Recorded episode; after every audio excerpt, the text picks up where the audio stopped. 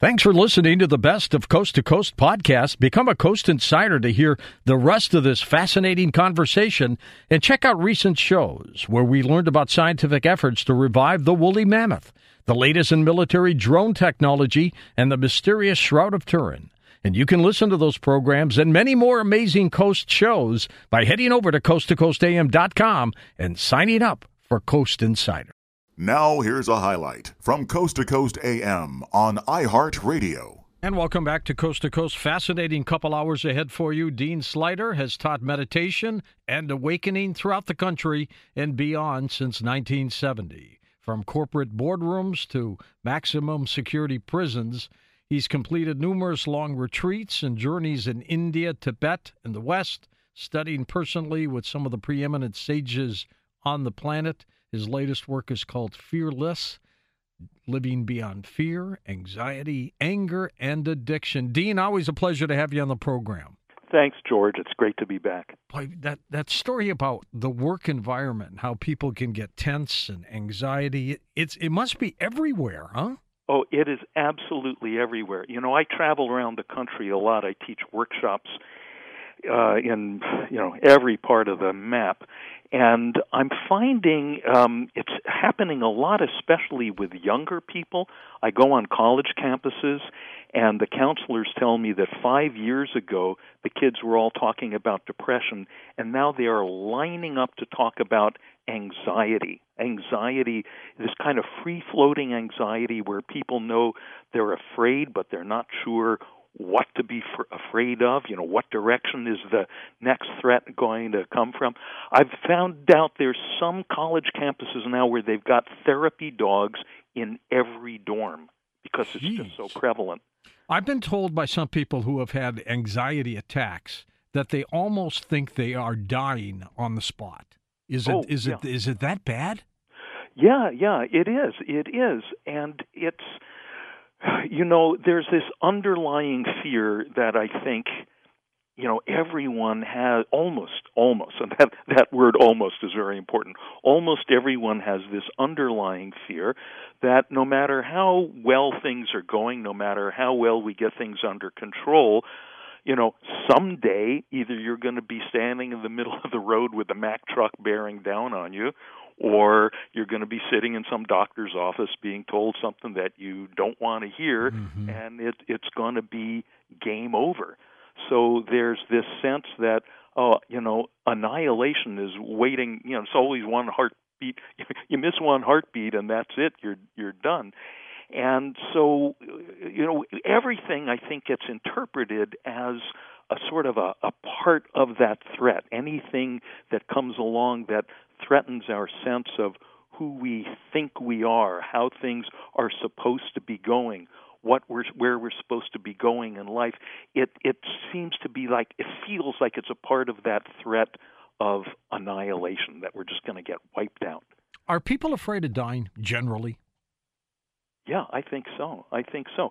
I think that a lot of people would say, "Well, I never th- think about it," but I think it's just pushed into some corner of of the mind. You know, people think most people their their their the model that they have of reality is that okay i'm this thing. I'm just this carbon based organism you know 100 170 pounds 5 foot 10 i go from here to here and then i stop.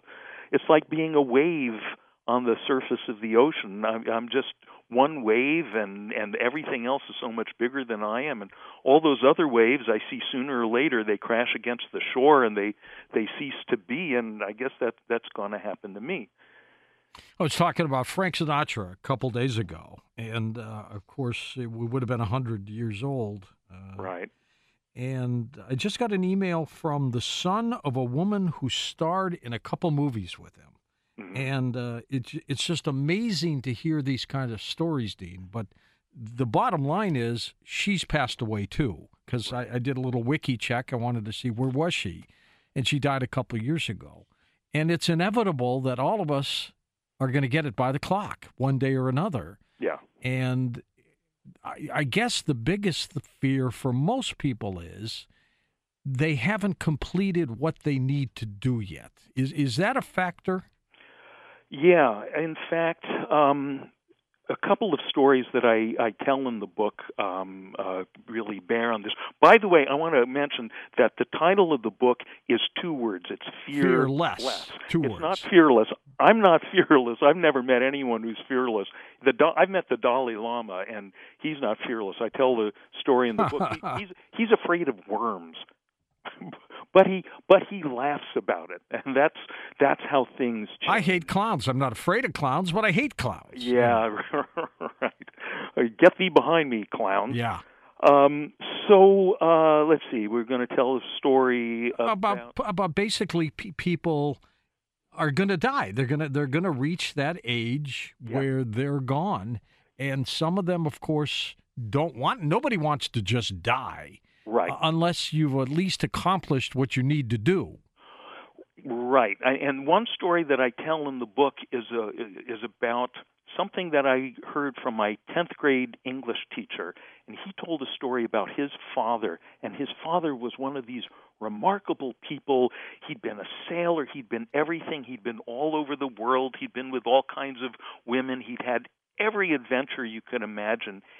And when he died, he he literally died screaming because he felt that whatever life was about, he had missed it. Gee, screaming like in pain Yeah, or just screaming? Screaming, screaming like in anguish. Like, like no! like I missed it. Like I I missed Really? the point. I missed the movie. Yeah, and that that story always haunted me. It always that was one of the kind of little things along the way that really made me look around and say, okay, what's it all about? I whatever that guy missed, I I don't want to make the the same mistake. Now, on the other hand, when my my first wife Maggie was dying of cancer, um, and she was a person, and she, like me, was a meditation teacher. We'd been on long retreats together, and she, you know, as far as I could tell at this point in life, we had both sort of seen what was that thing that people missed that the other guy was screaming about missing,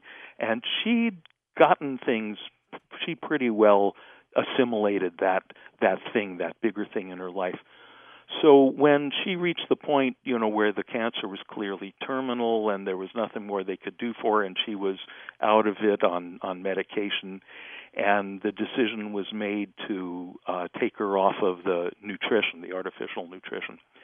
And I asked the nurse, and one thing I learned, by the way, is is if you really want to know the score, ask the nurses, don't ask the doctors. So I took a little walk down the corridor with the nurse, and I said, "Well, now that we've disconnected the nutrition, how long will it be until she goes?" And she said it could be anything from a day to a month, depending on how much she feels she's completed her life or whether she feels there's unfinished business. And then Maggie went in less than a day. She went in about half a day. So, you know, I felt good about that. I get calls from people who want to know, and they ask me if there's life after death. Mhm. And the stories I've told people, if if you die and there is life after death, you're going to know about it, obviously. Right? If there isn't, if it simply ends the moment you die, Yeah. don't worry about it. Don't don't don't worry about it. You're not going to be sitting there going, "Damn, I, I'm not here." Exactly.